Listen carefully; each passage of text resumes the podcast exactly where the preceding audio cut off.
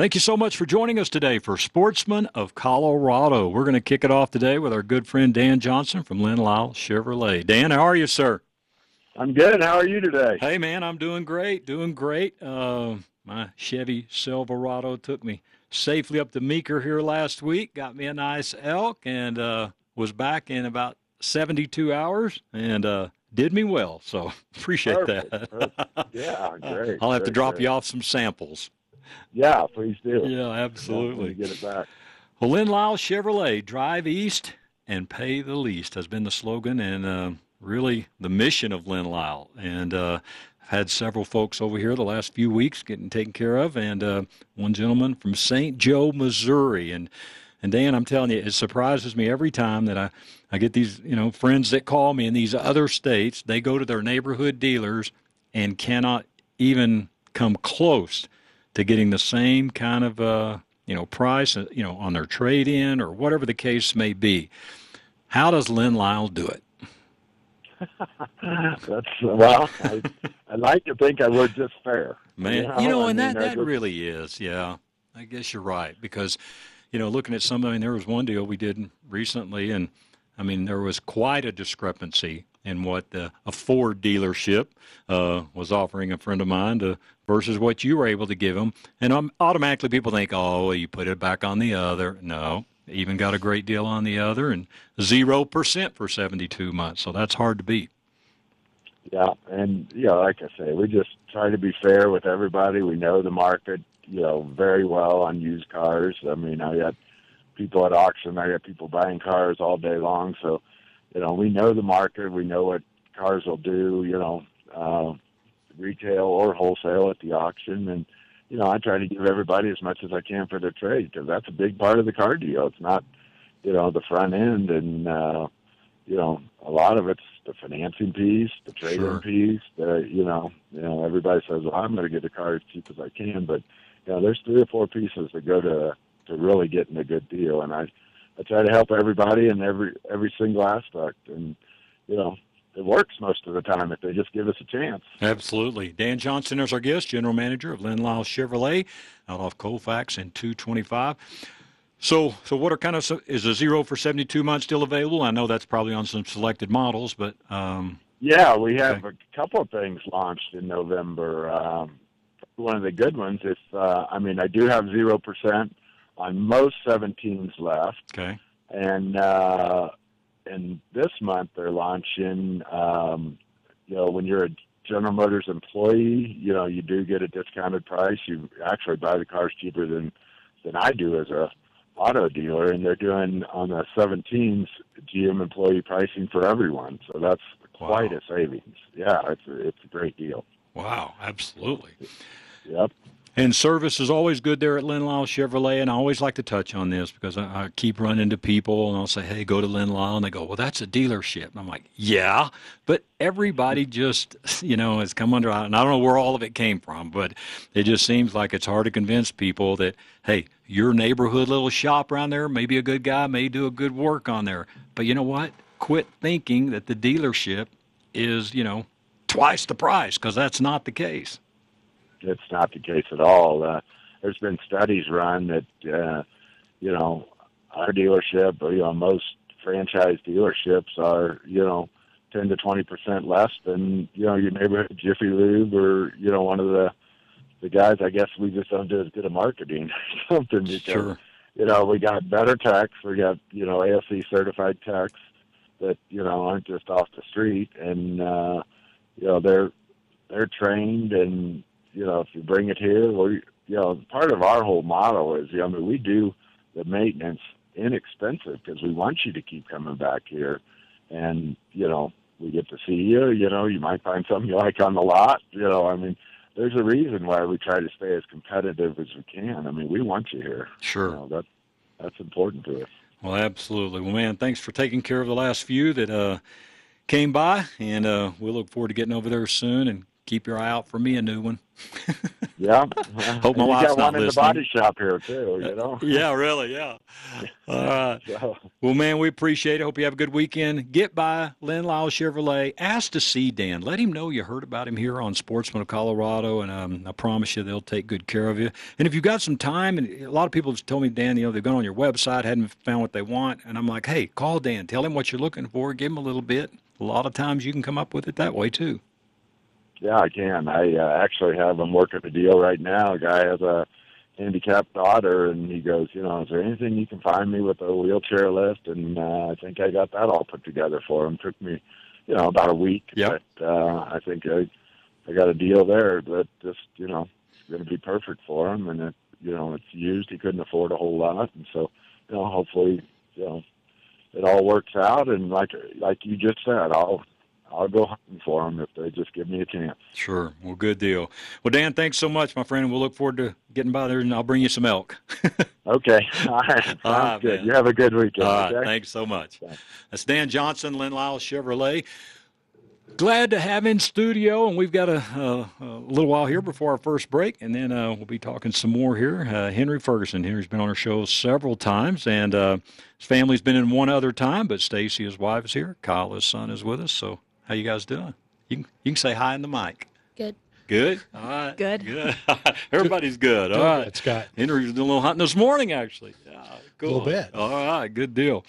So, um, where I wanted to start today, um, of course, archery is your thing for the most part, Sure and is. um, talk about a little bit about the archery season. Um, you know, some things you heard, learned, whatever you want to talk about with deer hunting and stuff. Boy, archery season was full of a lot of learning opportunities for me. I made a lot of mistakes, lots and lots of mistakes. Um, mostly in deer season because antelope season, I, I ended that real early. I actually uh, had kind of a, a strange, kind of a strange August this year. I was in, uh, was actually working in Vietnam, and I, my plane landed at Sunday at about noon, and by Tuesday, so Tuesday morning was the first morning of antelope season, archery antelope, and by one o'clock I was tagged out. So like 49 hours after I'd landed, I was done with my first tag. So it was kind of a crazy, kind of a crazy season for me. But uh, yeah, it was it was a blast. It was a lot of fun. What are some of the archery things? And you, you talk about mistakes. Um, again, we all make them if we're honest. So, um, what are some of the ones that you know taught you a few lessons? Well, you know, I my preferred method of hunting, and I, I love hunting mule deer. That's my that's my passion for um, you know outside of my lovely family, you know. um, but uh, I really love hunting mule deer, and when I'm my preferred method is spot and stock. So I, I learned that if you've got a good buck spotted and you've you've found him a couple times during during the summer, just stay on him. Just absolutely stay on him. Don't get distracted by other deer. Just keep your eyes on the prize, so to speak. Right. I made that mistake this year, and that was uh, when I when I saw him again the last.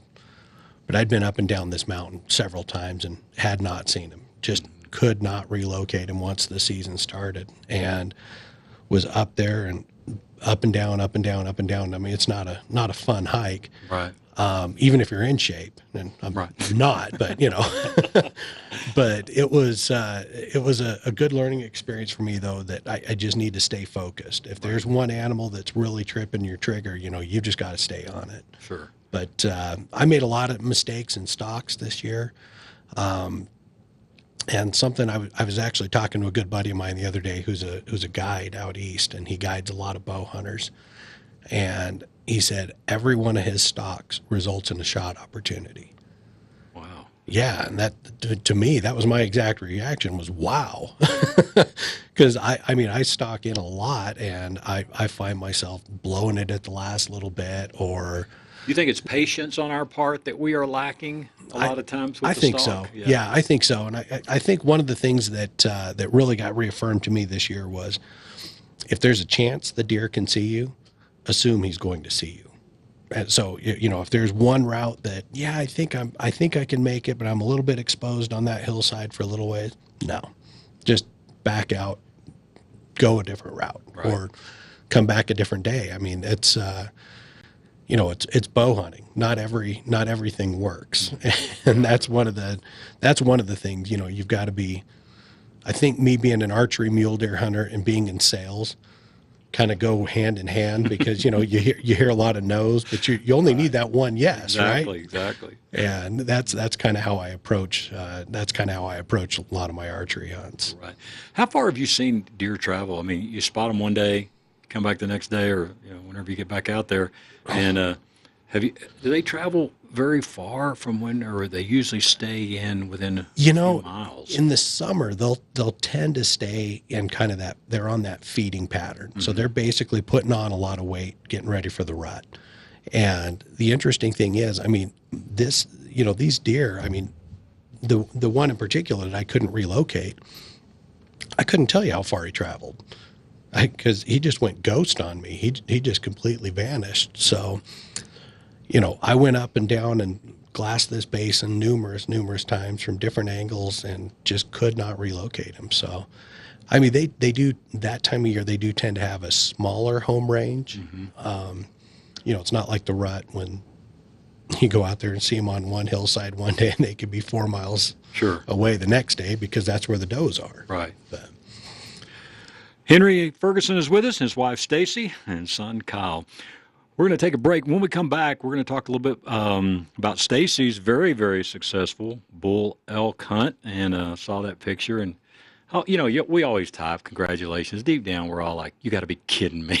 Oh, yeah, yeah. that's what that's what it should be. The deal on Facebook. Congratulations, but you're kidding me. I hate you. No, uh, but man, a beautiful bull elk there. And um, talk a little bit about the family hunting aspect. Henry does a lot with his family uh, out in the field. want to talk about that aspect a little bit, and then we're going to focus on this area of scouting just a little bit more and try to get some more tips from Henry Ferguson. So hang with us. We'll be back with more of Sportsman of Colorado right after this.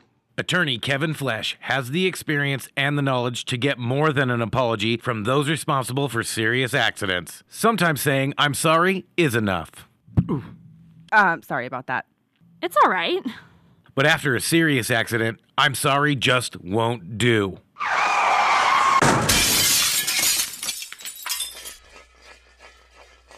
Oops. Sorry about that. My bad. Um, When you've been in an accident and sorry just won't do, you need representation on your side that will get the job done. Call attorney Kevin Flesch at 303 806 8886. That's Kevin Flesch of Flesch Law at 303 806 8886 for a free consultation to find out if he can help you to get the compensation that you deserve. November is Senior Pets Month at Lone Tree Veterinary Medical Center. Hi, this is Scott Watley, your host of Haystack Help Radio. Did you know that if your dog or cat is seven years old, your pet is a senior citizen? All through November, bring your senior pet in for their annual or semi annual exam and receive $25 off of a senior pet blood panel, and you'll receive an entry for your chance to win a fabulous senior pet gift basket. Senior dogs and cats are at risk for many of the same illnesses and conditions that affect older humans, such as diabetes, heart disease, cancer, arthritis, dental disease, vision, and hearing loss. Call 303 708 8050 and schedule your senior pet for their exam now. That's 303 708 8050.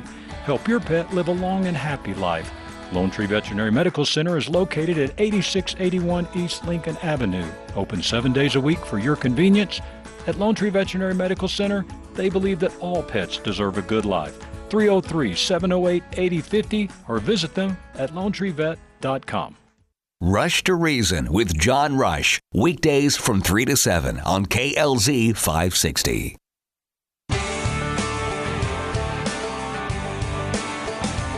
Welcome back to Sportsman of Colorado. If you're just joining us, my name is Scott Watley. Henry Ferguson is with us, his wife Stacy, son Kyle.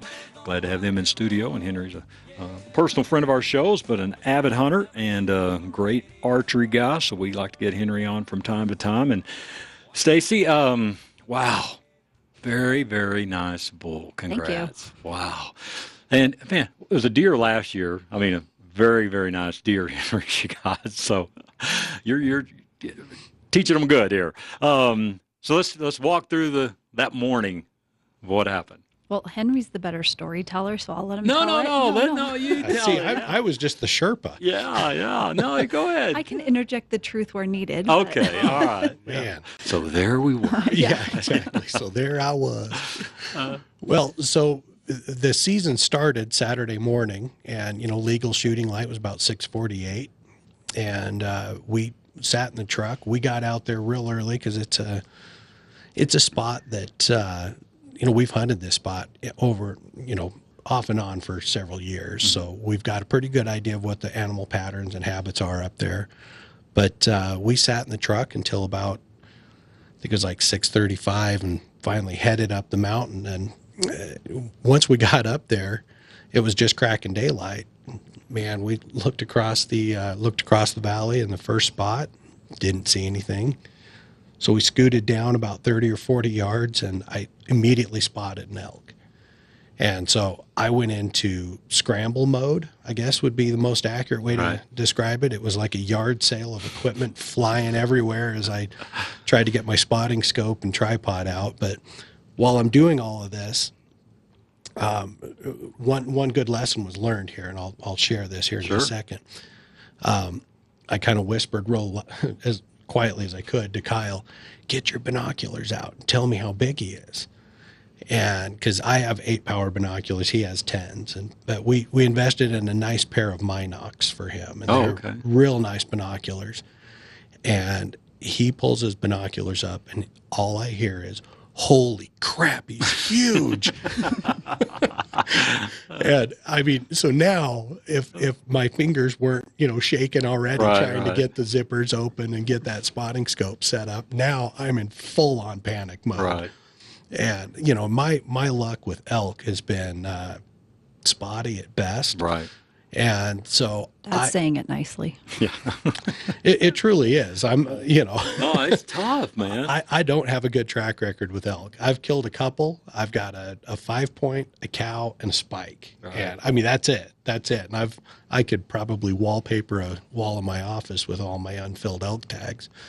But uh, so anyway you know I after hearing holy crap he's huge I get the spotter out I get it on him and I see six beautiful points and I'm like that's all I needed to see because we were just meat hunting though. this was truly a meat hunt Yeah, I mean you know and it's a it, it's a uh, it's a unit where spikes are legal so had that thing had one spike sticking out of its head he better duck right. Yeah. because we were you know we were up there to shoot the first legal elk we saw We like so- elk meat. So Yeah, man. Yeah we you. do Wanted to fill the freezer. Yeah. Yeah, and she's kind of she's starting to learn that if she wants elk meat in the freezer, she's gonna have to. To go start- do Do it it. She has to do it. I can't. I just about can't. shopping for yourself. Yeah. I mean, I can't. I can't get distracted by elk during deer season. Right, you know. right. So, so anyway, we we get her set up, and I I just I took my tripod off. Or I took my spotter off the tripod, put the uh, put the gun on there for her, and so she's getting set up for the shot. And we get hearing protection in. I mean, we're you know, gun's got a muzzle brake. It's pretty loud. So he hadn't said, bull, the boy hadn't seen you knew you were there yet. This mm-hmm. bull doesn't have a clue we exist. Head down, feeding the whole nine yards. So he, he feeds around a tree. So we scoot over a little bit more, about 20 yards, and now he's in the wide open. And it, it Well, it was windy, Man. so I had the mm-hmm. gun on the tripod and I was looking through it, but it would like blow me off. Right. So it was about two minutes that I sat there just trying to squeeze the trigger off, and I'd have to let up and reposition the gun, and so I could hear. I we couldn't hear Henry because I had the headphones, Which was probably a good on. thing. Yeah, it was a dang good thing because I'm sitting back there going, shoot, shoot, squeeze the trigger. Just shoot. now, please, pretty please, you know. And I'm totally losing control back there. But And sometimes uh, the longer, I mean, for me, sometimes the longer I look through there, the shakier you get. You know, so sometimes you got to pull back, reset, and go So- back down. Yeah. So one thing we did real quick is I reached over and I turned the power down on her scope. God. So basically, you you come up with less perceived movement. I mean, you're still moving the same amount, but if when the scope's at 14, it looks like you're all over the place. right, right. You turn it down to six, and all of a sudden, things look a whole lot more Mm-hmm. solid on there. So um, finally, you know, and I I was hand holding the camcorder trying to capture this moment, but uh, But you did capture it. Well, I sort of captured it. So then you get the crosshair on there, squeeze the trigger, and boom, and it dropped. Yeah. wow. It was a 207 yard shot. Yeah. Yeah, wow. Good for you. 207 yards. All those stinking cocky elk that were making fun of me all archery season at 200 yards.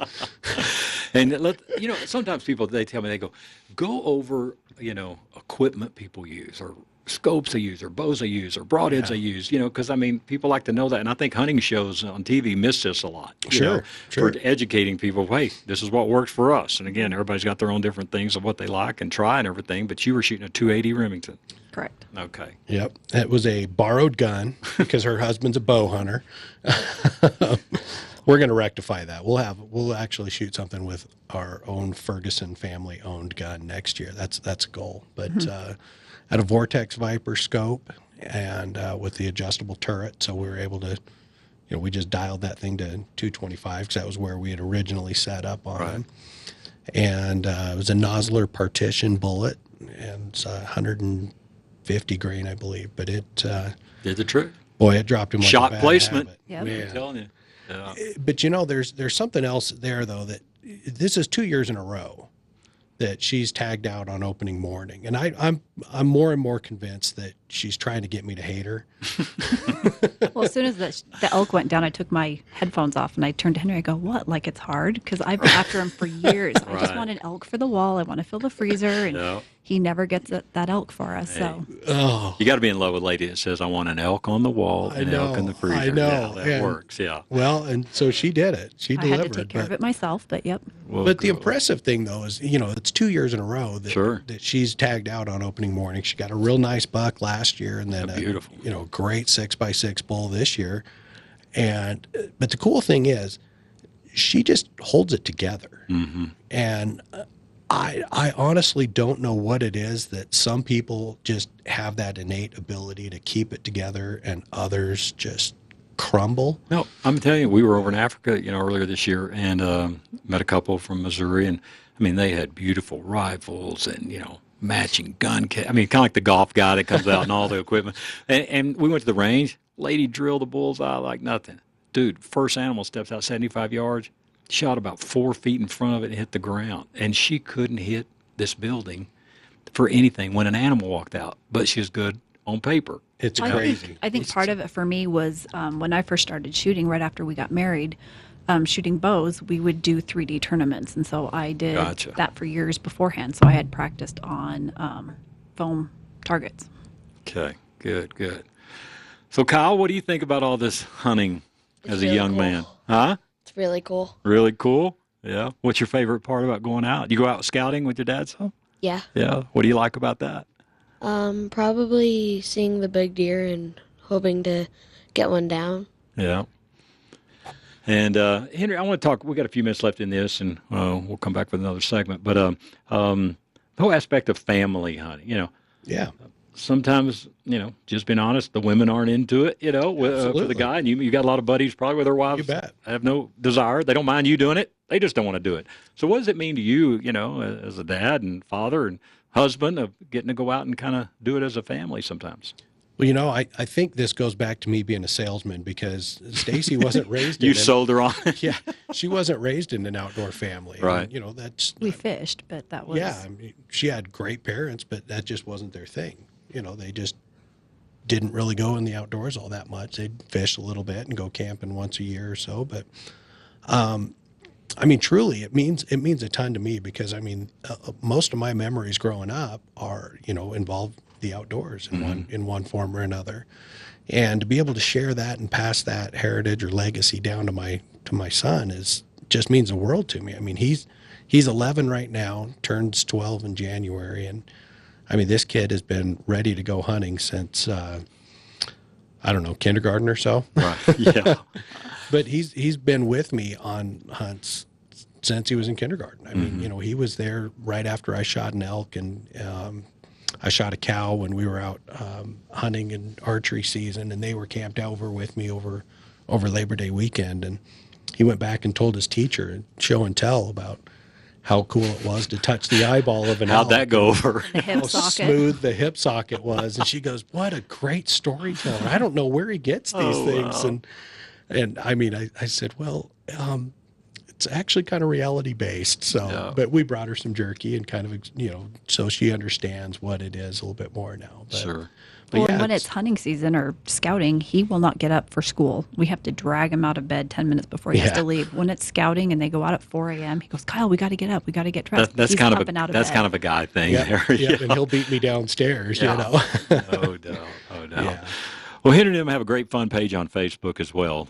Not fit to hunt. Got about a minute left here, but tell us a little bit about that. So not fit to hunt. It's uh, pretty much exactly what it sounds like. It's a it's a couple of guys who, uh, as we say in our Instagram description, we have a we're in a non-committed relationship with our gym. Um, you know, we have the membership, but we see other people. Right. You know, Dolly Madison, hostess. You know, Ben and Jerry's. I mean, we see a lot of other Bluebell. people. So yeah, Bluebell. So. But uh, yeah, we, we we love to hunt, and you know, my myself, my friend Tim Lang, we get out there a lot. Um, his brother Brad's a, a great guy, and Stan. I mean, we we've got a lot of guys that we love to go out hunting with, and you know, I it, it's all about how you prioritize your time. Sure. I prioritize my time by spending a lot of time scouting. Yeah. I and don't practicing spend the shots, too. Yep, and practicing my shot, and my shooting technique for archery, and I don't spend a lot of time in the gym. Yep. And I know you can't really tell by looking at me. No, but, hey. Me and you're in the same boat. Mike. Me and you. Uh, but no, uh, well, it's great. Uh, and man, congrats to you guys for having good success out there. And Kyle, we'll look forward to seeing you with a good kill one day, bud. All right. Uh, you're listening to Sportsman of Colorado. I want to thank Henry and his wife and uh, Kyle for being with us today. And uh, we got to take a short break. We'll be back with more right after this.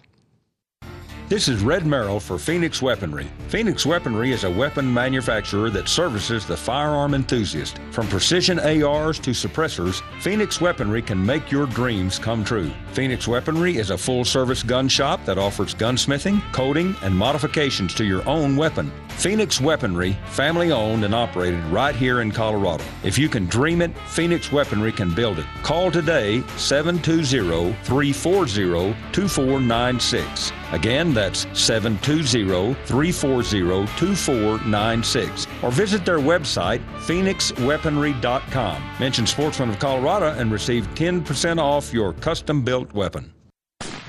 This is Scott Watley from my friends at Rampart Firearms in Sedalia. This is a great store, family owned and operated. They buy, sell, trade, and consign firearms. You will find a great selection of new and pre owned handguns, shotguns, and rifles. If you can't find the gun you want, Rampart Firearms will special order your gun at no extra cost. Found a gun on the internet? Rampart Firearms will do one firearm transfer and the background check for only $10 if you mention Sportsman of Colorado. Rampart Firearms, 720 468 0050. That's 720 468 0050. Located at Highway 67 in Santa Fe in Sedalia. Rampart Firearms open seven days a week. 720 468 0050. No liberal media bias here. Rush to Reason, weekdays from 3 to 7 on KLZ.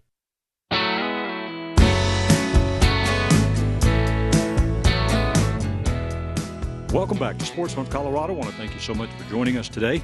Going to go to the phones now and talk to our good friend Aaron Casey. Uh, a lot going on today. Tanner Gun Show uh, will be, you know, today and tomorrow, and then uh, also next weekend on the 11th and 12th in Loveland. And Phoenix Weaponry will be at both of those. So, Aaron, hey man, thanks for taking a few minutes and being with us on Sportsman of Colorado. How are you? Good. Good, good. Hey, listen. Um, well, first of all, you got to do a little hunting. Tell us about that. That's you know hiking with guns, you know. So Yeah, really, I've done all that my whole life. yep, yep. But you got to get you an antelope this year.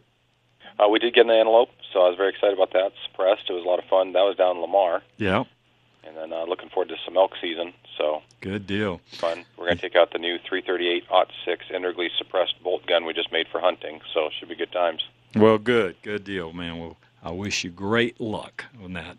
Um, hey, I wanted to talk about something. Something I was, you know, I was looking at your website a little bit before the show today, and um, there was a, a statement on there that said firearms built by shooters for shooters. Why do you think that's important? Well, I mean, if if you uh, build guns for yourself to shoot, then you kind of have an idea of what it is you need out of the weapon. And then when we have different guys that do three gun, long range, they all are different disciplines, and so then that way we can match our our disciplines up with the customers, and then we can all build them a better weapon. Right, and and I agree. And I mean, when I saw that, I thought, man, what a cool few words there, because so many times, you know, you get things or whatever when and you think like, man, did the people that built this ever have any intention to use it themselves? Because I mean, it's just it's just not functional, you know. Yeah. And uh, no, so that that was a great great statement there. All right, we're going to talk a little bit about suppressors today, and that's certainly been in the news of late and all the things with the Las Vegas shooting, all the different things. But um, uh, let's talk about first of all, um, you know, the different things that you do with suppressors, different, I mean, what, what guns you can make them for, and then we'll kind of get into the uh, specifics on them. Well, we can make them for pretty much any platform. Uh, revolvers don't work so good, but we could do it if we had to. Um, but we can do it for handguns and we, uh, bolt rifles and semi-auto rifles and just pretty much for any sort of application you want. If you like to go hunting, if you want to go target shooting, uh, play in three-gun competitions or whatever it is you want to do, IPSC. Um, the suppressor will actually help reduce recoil. It helps reduce noise, and then it'll help you with your shooting.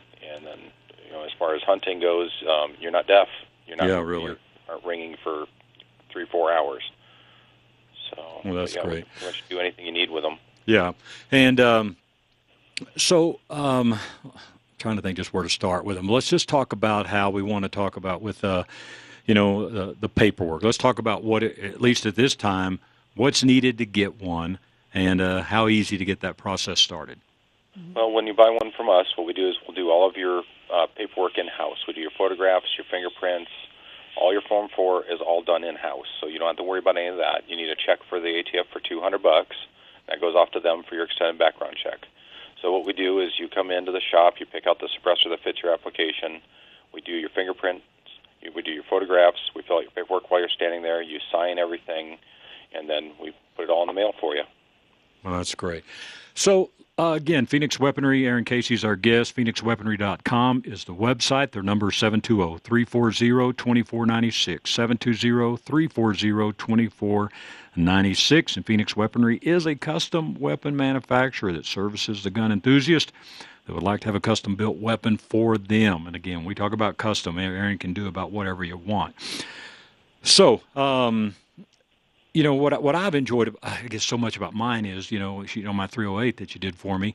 And uh but the, the 22 man that's just ping ping. I mean I can't even Yeah. describe I mean that is a blast uh to shoot that as well. But like you say you know it, it's still and I think sometimes people see all the movies where I mean there's like no sound at all and none of us are saying that it's that. But boy you talk about something comfortable to shoot with people you know really close in proximity to you because breaking that sound barrier it's kind of the crack out there a little bit and um, that's what's just been so great and then it doesn't disturb all the game around too quite as much Right. Or your other hunters, or the, and as our mountains get more and more crowded with people, hikers, and people on horseback and everything like that, you know, opening season doesn't need to sound like a war zone. yeah You know, it could, you know, it could just be discreet, you know, and everything can, you know, the sound won't travel much out of your valley that you're in, and you know, there's no, it's not like it's like you said the movies, but you still have a small report of the supersonic crack, but it, you know, it's just such a nicer experience to be running around the woods with that. You know, we spent all day down in Lamar um, shooting prairie dogs a little while ago, and we shot all day long, almost ten hours with you know, suppressors, no earmuffs. It was nice, you know. Yeah. We talked to each other, you know. It was, you know, it was great. Sure. So when you uh, are making, it, let's talk about what's involved in, in making one. I mean, what, what's what's inside there that makes all this work with a suppressor? Well, with suppressors, mostly what you're doing is you're trying to expand the gas and cool it, and then separate it from uh, just kind of delay it going out the end of the barrel. So what we have going on with ours is a monocore design with an outer sleeve and then the end cap. So it's a simple three-piece design. Uh, there's no pieces to lose. It's easy to take apart. We want you to clean them because you're not done shooting until your guns are clean. So you know the same with a suppressor. So we like to keep them clean and oiled and always functioning for you. So it's you know just as simple as we can make it. We can do them either out of a stainless steel core or titanium, depending on if- whether what if you have weight restrictions. If you're shooting long range, you know, F class kind of stuff, the weight really doesn't matter. But if you're going to go hunting with it, you know, a titanium is definitely a, the way to go. So Sure. And then, what do you think of the biggest miscon when people come in and talk to you about it? What's some of the um, just things that you have to, the misconceptions about them, or what are some of the discussions you have with people that are coming in wanting them? well, most people still think that they're illegal, uh, which is actually not the case. They're actually legal in Colorado, and they're also legal for hunting. Um, so mostly it's just getting past the part where they think that they're, you know, illegal to have, um, and then after that, it's that you know there is still a little bit of noise coming out of them. You know, just kind of muffles it. It's a it's a muffler for your gun. Um, they're not, you know, um, there's there's nothing sinister about them. You know, it's just another attachment, like a flashlight for your rifle or your pistol. It's really nothing different. And then the next thing is that we, sometimes it'll actually even help the accuracy of your weapon. So we, uh, you know, a lot of times it's kind of cool to strap a suppressor on something and watch that group just shrink. Sure. You know, usually have a little bit of a drop, you know, a couple inches down, but you know, you'll still have a much better group usually. Right.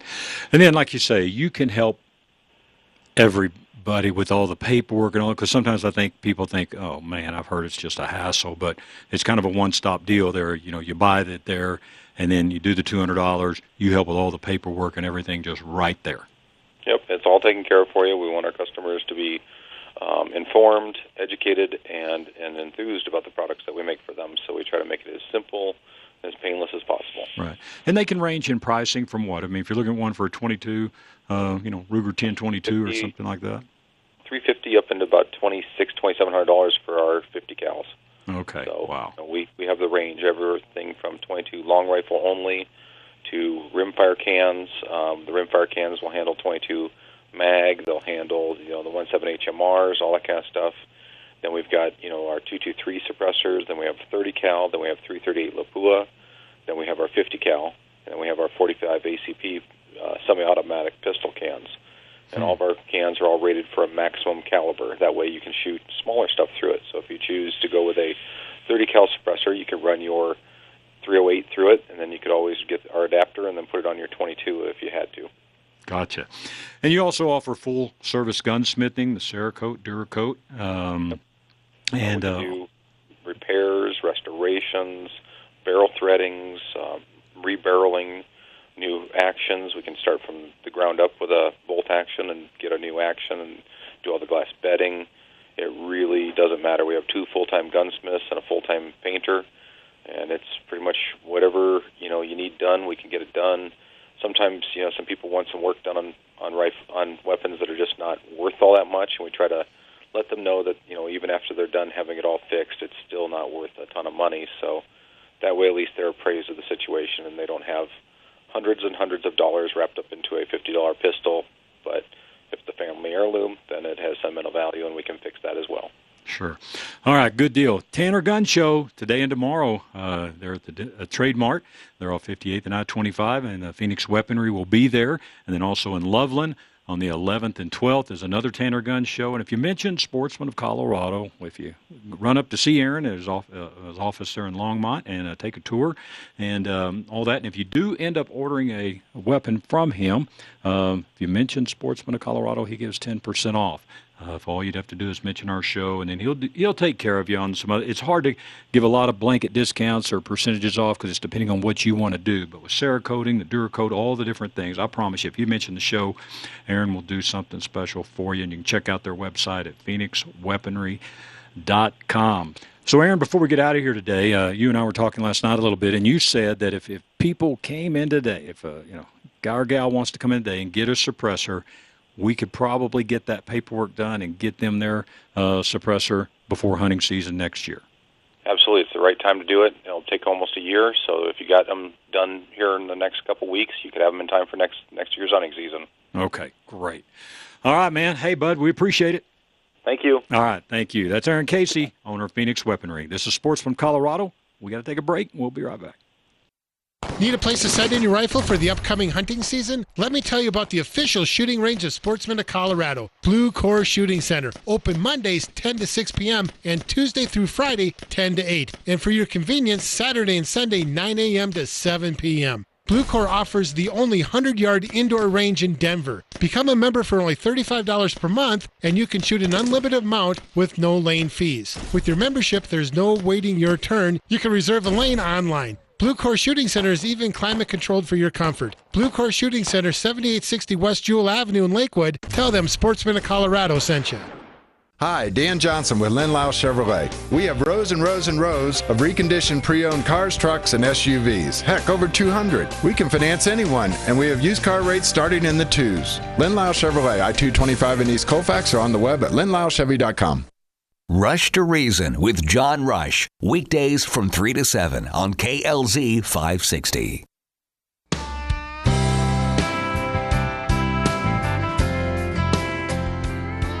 Welcome back to Sportsman of Colorado. If you're just joining us, my name is Scott Watley. We're going to go to the phones now and talk to our good friend Tim Cooley from Open Country Taxidermy. I just uh, saw Tim last week. Fortunate enough to uh, get a little get a, get a nice bull. I was ha- very happy with and drop it off with Tim. So Tim, how are you? I'm doing well. How are you? Hey man, doing great, doing great. I know you're busy, Good. so thanks for taking a few minutes with us today here on a weekend, but we appreciate it. Of course. So, um, you know, so many guys, and uh, we were at our deal in Meeker uh, for second rifle, and guys, a couple of guys went with one guy, and one of them goes, "Hey, now, do you know how to cape something out?" And the guy goes, "Well, I've watched some videos, and I know it's really hard." But I really wanted to start with this today because this may take a little bit of time. But I wanted to start with, you know, what what can we do? Because here's what I feel. I feel like what happens in the field determines how good your mount's going to look. I mean, That's absolutely right. I mean that that couldn't be a more true statement. Um, the best thing you can do is, uh, and I try to do my very best. With each with each hunting season, I try to go online and and post pictures and post videos on on how to keep it, you know, for your taxidermist and uh, the best way to do so. And I'll tell you, Scott, the biggest thing that I see coming through the shop is a lot of people want to cut those uh, rib cage bones right up the center of the brisket, yeah. and uh, that's fine to do if you're not going to save it for taxidermy. But uh, if you're going to save it for taxidermy, you know you got to get a little dirty and reach up into the rib cage to pull that stuff out, and um, I think that's where most most mistakes are are made. Yeah, because I doubt if these words have ever come out of your mouth. Man, you didn't need to bring me this much cape. oh gosh, I mean, you know, it's funny, Scott. You know, I tell people if there's a way you can get that little booger in the back of your truck and bring it to the shop, I'll skin it for free. Yeah. You know, I, I would rather skin it and not charge than uh, you know have to make repairs. So Sure. um, it's, it's easier to to do a little bit of research if you're planning on going to a good unit, just to kind of know um, your basics on skinning. And if somebody wants to come and watch, I mean, they are always welcome here to to come and learn. You know, I mean, I do. We had 19 game heads hit the floor yesterday, so there's always something to Wow. you know, learn from. Sure. Tim Cooley is our guest. Again, it's Open Country Taxidermy. You can visit his website at coloradotaxidermist.org, and his number is 970-290-2623. So, again, it's hard when you're not don't have a video to watch, but describe to us the best you can. You want to cape an elk, let's, let's talk elk, probably the same applies with deer too. So, um, uh, give us some tips there on caping out. Okay, so um, the best thing you can do is uh, there's a little bump on the back of their head, and that this is this is of course after you get it gutted. Sure. Um, just go from the back of that bump, and you just go right down the center of the dark line. Mule deer have it, elk have it. It's super easy, and as soon as you see see it, it's uh, self-explanatory. But just follow that all the way down to the center of the animal. Do a 360 degree cut around the animal, which is going to leave you that whole brisket area. Sure. Um, and then uh, the next step you want to do is you want to cut them off. If you're not planning on doing a half life size or a life size, uh, cut them off at the front knee, and then there's a tuft of hair, and it's really super easy to see. Um, it makes like a little cowlick on the back of every North American game animal, uh, as far as antlered animals goes.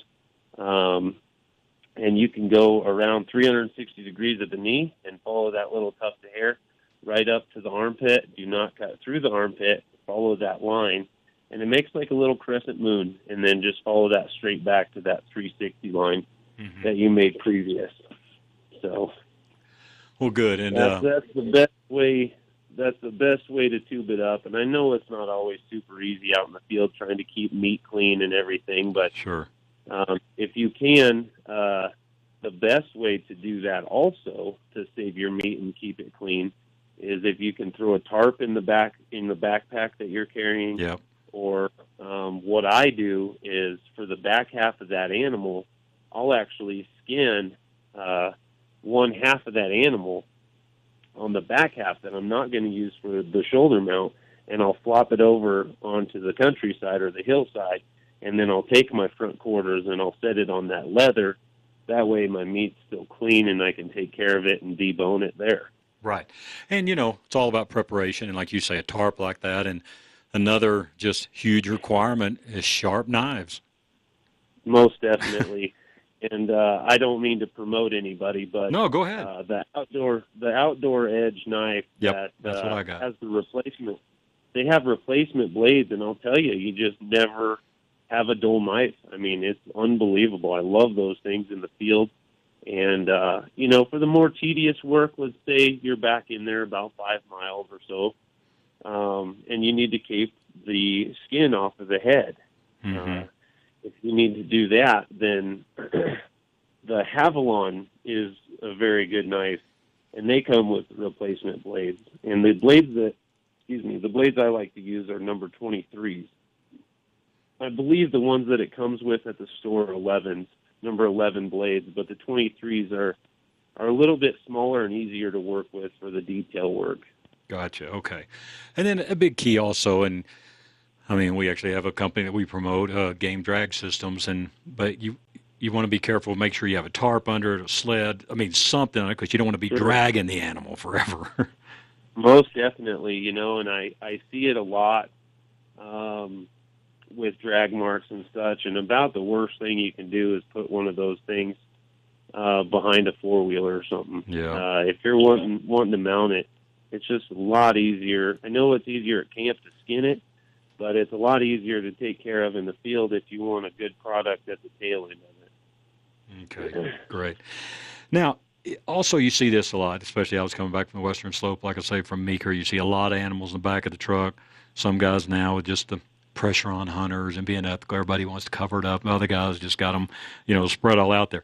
Does it hurt driving, um, you know, whether it's several hours or day, whatever, with an animal in the back of a truck like that with just the air? Was that going to cause anything with sunlight and heat and maybe damage hair? It really depends on the time of year. Um, obviously, early early season with antelope and stuff, you know, we really just tell everybody, hey man, as soon as you can get it here, we need it at least to skin it out and get that the heat out of there, um, and get the cape off the head um, because they'll they'll start slipping in 90 degree weathers in just a few hours. You know? Yeah. Um, and the best thing you can do uh, if you're coming down off the hillside, and it's going to be another day or so, uh, is just find a meat locker. Uh, almost every single one of them I've ever talked to will let you put your animal in there in a bag uh, overnight or what have you. Sure. To keep it nice and cool. And they charge like you know six dollars or something. It's not. Right. It's not terrible. Yeah, for sure. Tim Cooley is our guest. Once again, it's Open Country Taxidermy. Uh, check out his website at coloradotaxidermist.org.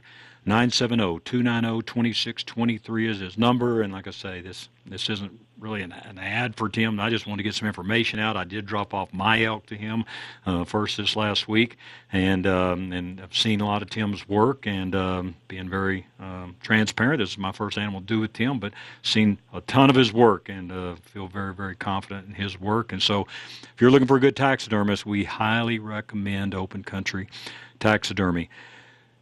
Wh- When, when you talk about slippage, you use the word slippage there. Explain what you mean with that. Yes, sir. So, as soon as an animal is deceased, it starts to decay immediately, and there's a lot of factors that play into that. Um, heat being the most important one to uh, to watch for. If it's hot outside, get that booger taken care of as soon as possible. Um, another thing that a lot of people do is they take their deer head that they uh, harvested on the hill and they are going to spend the next four days hunting elk. Mm-hmm. And so they they take their game head and they put it in the bucket or they put it in the cooler full of ice. Um, another thing that speeds up the decay process is water. Wow.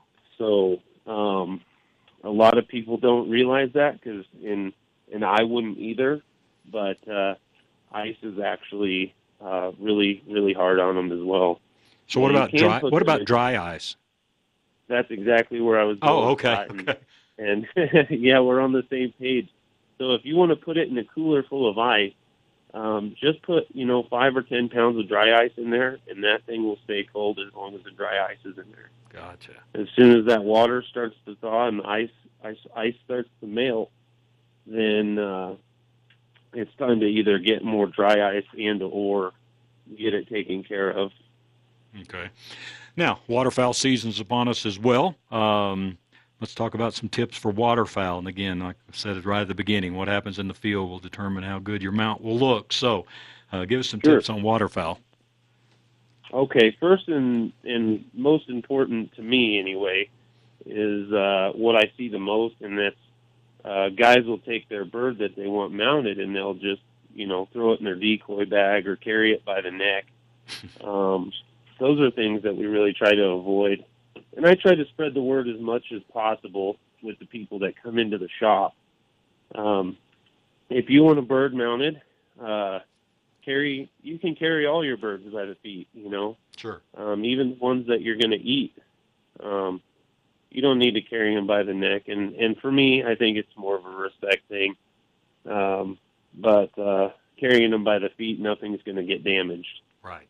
uh, and then if you want to get it mounted, you get it back to the blind.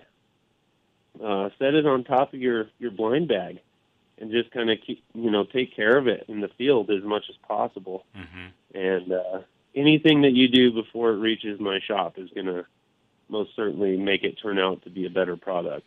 Right. Now, is the same rule there with ice uh, apply? If you if it's going to be a day Uh, before I can get it to you or something? Yes. Yep. It'll be the same thing. So, um, deer and elk and, and big game animals will start getting uh, slit marks or hair loss uh, first uh, around the eyes and the ears and uh, the nose, which is called the epidermis. And all of that color of the skin will re- will basically remove itself, um, and it just peels off just like dry skin almost Mm-hmm. um, and ducks will start losing feathers on the underside by the belly and up by the face and eyes. Okay. Good. So those are the nice thing about waterfowl is is you can put them in the freezer right away. Sure. Um, but there's certainly another process to that as well.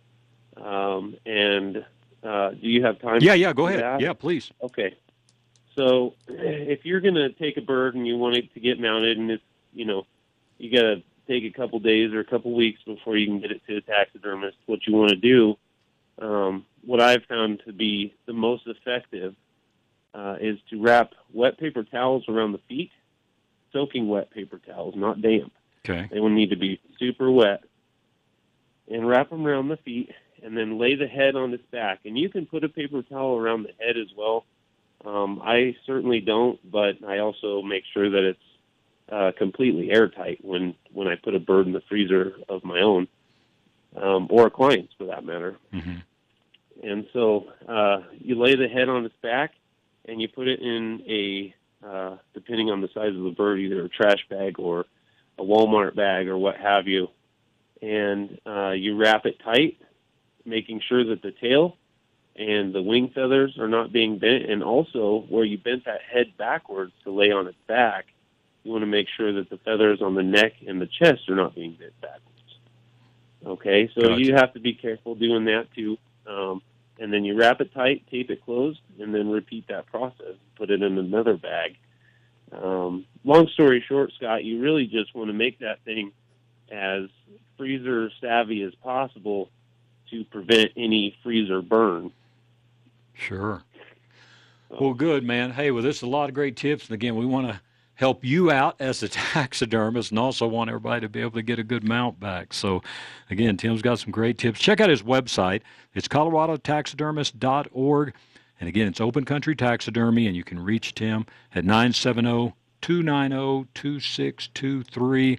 And I'll tell you what, if you mention our show, I know Tim will do something for you. You know, I don't want to give a discount really as far as a blanket deal or money off, whatever, but I promise if you mention our show, Tim will do something special for you. And it's 970 290 2623. So, Tim, thank you very much, sir. Thank you, Scott. All right, man. Thank you so much for joining us today for Sportsman of Colorado. Good luck to everyone out in the field today or maybe on the waters. Hope everyone has a great weekend, and we'll talk to you next week.